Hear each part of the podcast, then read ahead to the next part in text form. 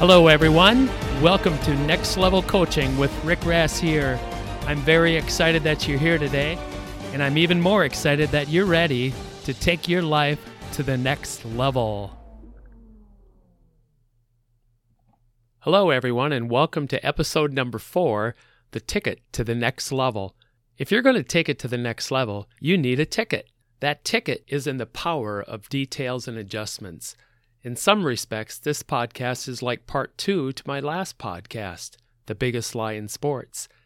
Pay attention to detail, celebrate progress, and enjoy the process. To summarize the content of my last podcast, The Biggest Lie in Sports, I said there were two types of athletes in practice. One is watching the clock, waiting for practice to be over. They're going through the motions.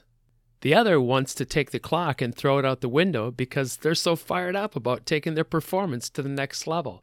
I also stated a couple reasons why so many athletes are going through the motions. Number one, they're not engaged. They want to get better, but they're not engaged in the process of trying to figure out what they need to do to get better. In other words, take their performance to the next level. Number two was that they believe the biggest lie in sports. They think that the only time they should celebrate is if they win or think they're the best. If you haven't listened yet, I encourage you to do so. Number three, I didn't share, but I will here because it is so relevant. Satisfaction and complacency would be it. So many could be much better than they are. They oftentimes put themselves in a certain category or just slip into believing they're like a 500 team, this mindset is related to number one in the fact that they are not engaged in trying to figure out how they can take their performance to the next level. They're not looking for those details and making adjustments.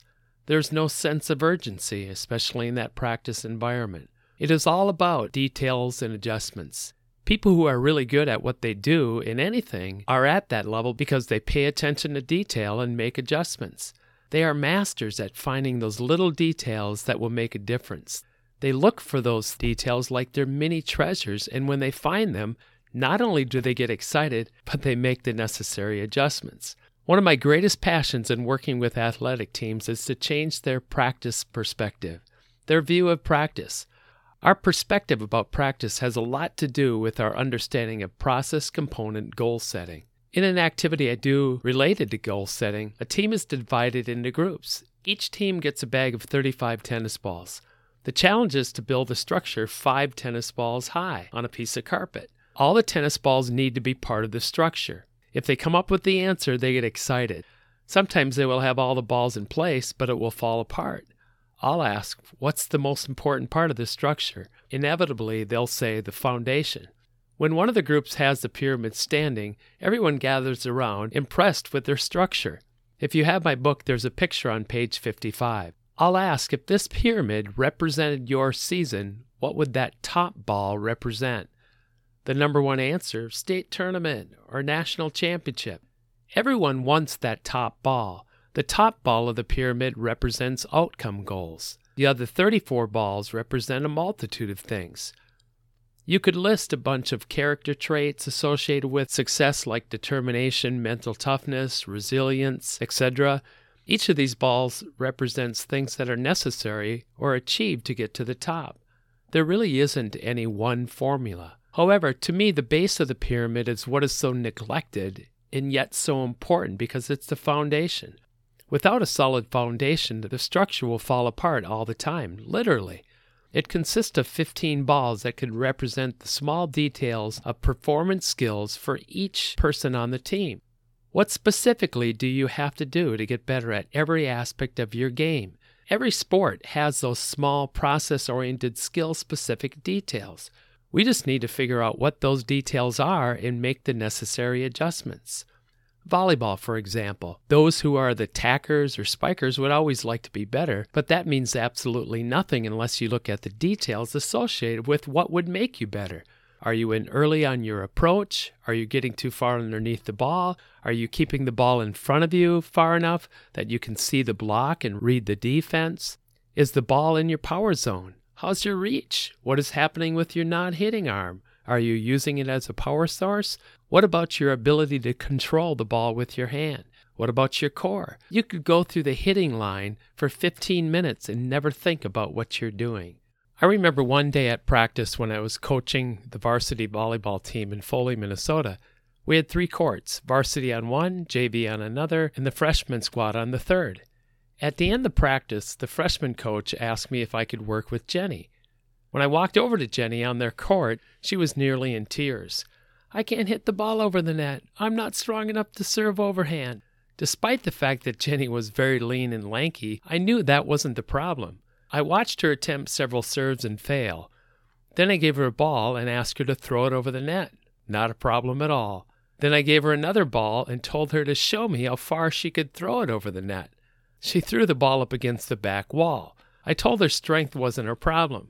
Working on the details associated with her timing and the use of her whole body produced some great results. Within 10 15 minutes, she was serving over the net no problem, and by the end of the season, she was jump serving. Jenny ended up playing D2 volleyball. Chris Gross is my office partner and colleague at school and also head girls basketball coach. I asked him one day, What are some of the common issues associated with being a better shooter in basketball? He very quickly stated four things. Do you create space between the ball and the heel of your hand? Are you releasing the ball off your fingertips? Do you have a balanced stance? Are you practicing at game speed? Every sport has those things we need to pay attention to, and it's all about the pursuit of excellence. Even some of the things associated with conditioning, flexibility for one. How many athletes really know how to stretch out? Going to that point where you just feel a light stretch and holding it, that tension level should subside as you hold that stretch for 10, 15, 20 seconds. I think the majority of athletes do the opposite, where they hold a stretch, and as they're holding it, it gets tighter, tighter, tighter, and they end up overstretching, which sometimes causes microscopic tears in the muscle tissue, scar tissue develops, and they actually lose elasticity of the muscle. The skill aspect of stretching is when you really learn to listen to your muscle and adjust and readjust the stretch accordingly. If you're a coach, how do you get your athletes engaged in that process, whether it's in your sport or for conditioning? First of all, you have to be engaged yourself. If your athletes only see you get excited if you win, something is wrong. If you're engaged in the process, you'll notice those small improvements, and that should pump you up. If it is important to you, it will become important to your athletes. Any investment you can make as a coach to get your athletes on board with this will be more than worth it. I can't stress this enough. It will take a commitment on your part because it requires time and your attention to those details as well, and every athlete on your team may be in a different place. High school coaches don't typically have as much time one on one to break down the skills as college coaches may.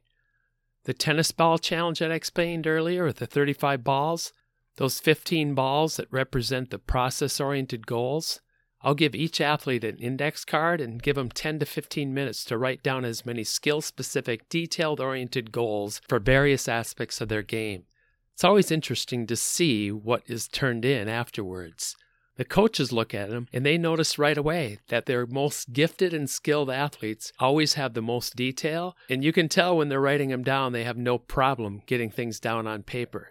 They know exactly what they need work on. That's the frame of mind that they come to practice on.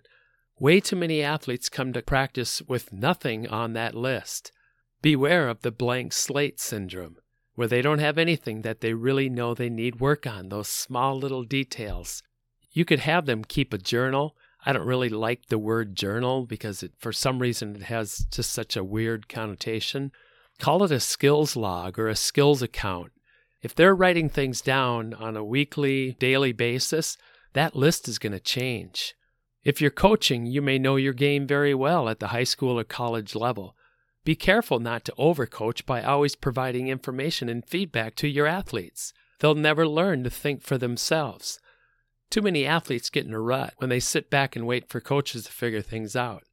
Have you ever heard the statement, the best way to learn something is to teach somebody else? Have your athletes coach each other, or randomly give them a coaching assignment for something you are working on.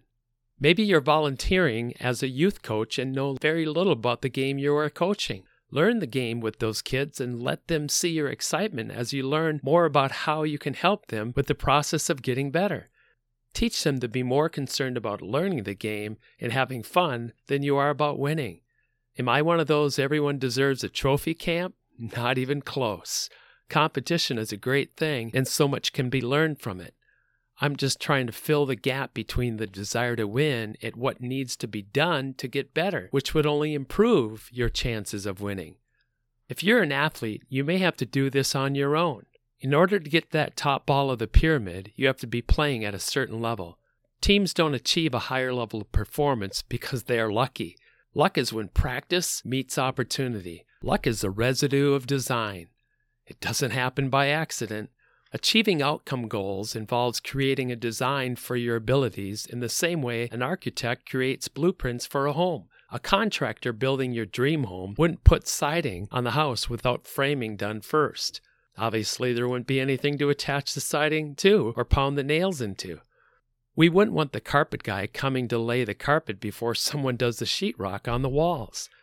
May also be a good idea to have the electrician come before the sheetrock is up. The plumbing and heating should be complete before you put in the drop ceiling.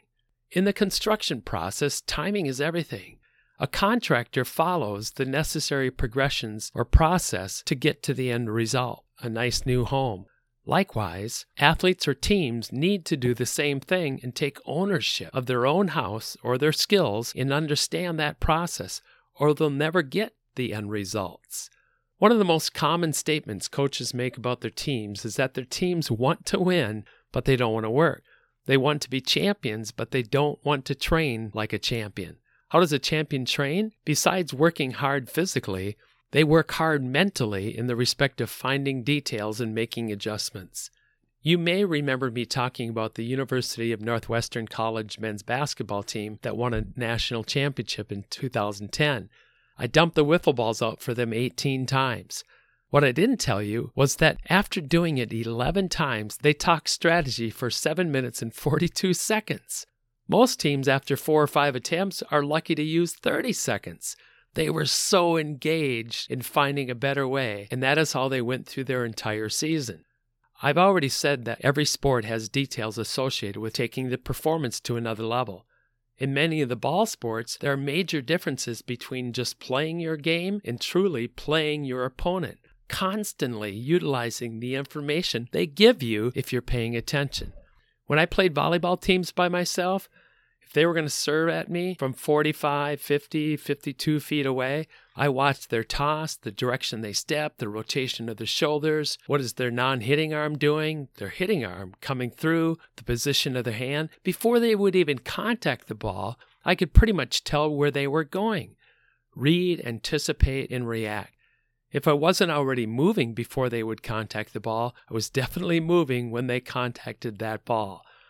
Volleyball coaches are often frustrated with serve receive issues, especially when players aren't moving until the ball crosses the net. I've had many years of subscriptions to Sports Illustrated because every once in a great while there would be an article or story that was worth reading.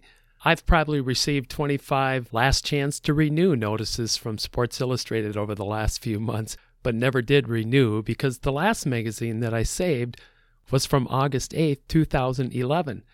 The article was called It's All About Anticipation by David Epstein. The subtitle alone reveals a lot.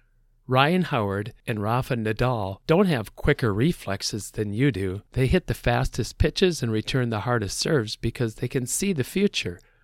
One segment of the article talked about reading cues. I thought it really could be changed to reading clues, details and adjustments, sometimes within a millisecond. As I mentioned in the last podcast, many have strong desires to accomplish outcome goals or get the results associated with winning, but fail to recognize how important the process is. They may want to beat this team or that team, win sections, conference, state tournament, national championship, but they have no idea what level of performance they need to acquire to be the contender. How good do you have to be? What does it look like? I've only scratched the surface on this issue, and it is crucial that I elaborate on this. One activity I utilize in training has implications related to the visualization aspect of goal setting, or to the question, what does it look like in terms of performance? I'll divide a team into six, eight, ten, or more groups, depending on the total number of athletes. Each group may have three to five athletes in it. Since this challenge usually follows another activity focused on teamwork, I tell them I want to see how well they can work together. Each group is given a 24 piece puzzle and told not to open the boxes until all the groups have received their puzzle. Since the movie Cars, Pixar movie, has been popular over the years, I'm sure I've worn out hundreds of puzzles. I specifically tell them I want to see how long it takes them to put all the puzzles together. When I say go, it's interesting to see what transpires. Before, I've mixed up all the puzzles so none of the puzzles are complete within themselves. Doesn't take them long to realize they have to help each other out. The puzzle challenge provides some great applications to teamwork, but also has some fantastic applications related to visualization. I like to ask, how many of you looked at the picture on the box when you put the puzzle together? Everyone says yes or raises their hand. When I ask why, I always get some great answers. Shows what it looks like. It's a guide, it's a reference. It's easier to put together when you know what it looks like. Think about the implications that response has in terms of visualization. Practice ceases to be boring when you are trying to put the puzzle together. If you have ever put a puzzle together, you know how this relates. You may look for a while for one piece. When you find it, you're pumped. Kind of like the last podcast where I talked about the excitement that comes from hitting that bowling pin with a frisbee. You have those yes moments. Once you find a piece and get a section together, you want to build on it and find another piece. It's hard to quit. Over and over again. One more piece. The process gets more exciting when things start coming together. This is exactly the frame of mind of an athlete who has learned to celebrate progress. They don't want practice to be over. Theoretically, athletes at any level should be putting a puzzle together in practice. A big difference is that some athletes spend two hours and never even find a piece to their puzzle. Why? Because they have no idea what they're looking for or no vision of what they want to accomplish. Some of them aren't even looking. How exciting can that be? If we really want to take our abilities to the next level, we have to know what that puzzle looks like. I don't believe you can outperform what you can visualize in your head. You can't play or perform any better than what you can clearly picture in your mind. Picture in your mind someone taking a 500 or a 1000 piece puzzle and dumping all the pieces out on the floor and then telling a small group to put it together without giving them a box to look at. How long do you think it would take for somebody to say, Give us a box? We need a picture to look at. In 1991, when I was still coaching volleyball in Foley, I had an athlete named Lori Baines. She was the first female volleyball player from Minnesota selected to Volleyball Monthly's Fab 50, top 50 volleyball players in the country. From Foley, Minnesota? People were apprehensive about the selection until they saw her play. Her ball handling skills were phenomenal, and along with her court sense and ability to read and react, she was unstoppable. Why? She had what it takes for work ethic and put in tons of quality time. She also studied the game by watching every video in my video library multiple times and had such a clear picture in her mind of what she wanted to play like. When you have a picture in your mind of what you want to play like, it creates passion and purpose in the practice environment. The principle of watch and learn is definitely one of the most neglected aspects of taking performance to another level. In the age of YouTube and internet, you can find just about anything related to your sport at a higher level and watch. I tell athletes all the time take a post it or a stick it note and put it on your bedroom or bathroom mirror. Just write five minutes on it and commit to watching at least five minutes every night. I'm amazed how many athletes don't watch their own sport at a higher level. If you want to go to the next level, this is a necessity. Don't miss out. I'm a little reluctant to share too many stories about myself, but I've always said I wouldn't be doing what I was doing with teams unless I was doing it myself challenging myself to take it to the next level. I mentioned in my introduction podcast that I picked up freestyle kayaking when I turned 50. Since I'm from the Midwest, there's not much whitewater consistently, so you have to be innovative and motivated to do flatwater training. A few years ago, I worked on one trick, the flatwater air loop, for almost a year. Most of the tricks I've learned have been by watching and learning watching videos and trying to pick up little things that might make a difference. The flatwater air loop, you have to get the boat into a bow stall where the front of the boat, the bow is pointing down a pool, lake, river, and you're balancing in an upright position. And in that bow stall, you got to bounce up and down and then generate enough pop where you go completely up and out of the water. to do an air loop, no part of the boat can be touching the water.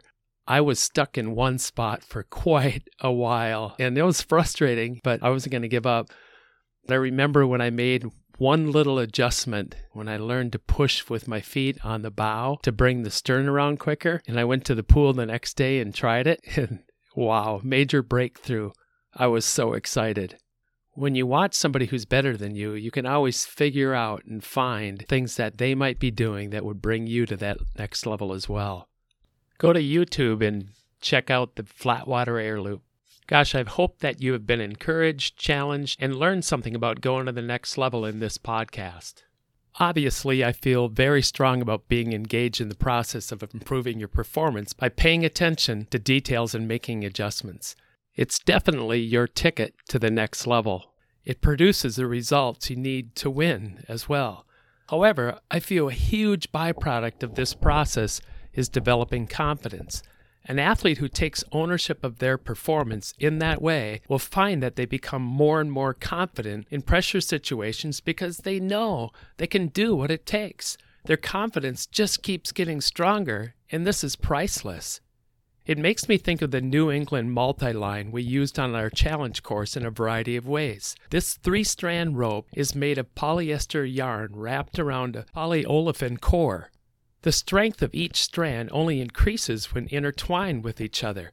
Amazingly, three quarter inch rope has a tensile strength of 10,500 pounds and works great for four way tug of war. With 75 to 100 college football players pulling four different directions, I never worry about the rope snapping. When an athlete has developed the process component of goal setting, their rope, their sense of determination, persistence gets stronger each time they celebrate progress. It just increases the strength of their commitment, and the possibilities are endless. Thanks for joining me in this podcast. I hope it equips you to do what it takes to take it to the next level. Have a great day.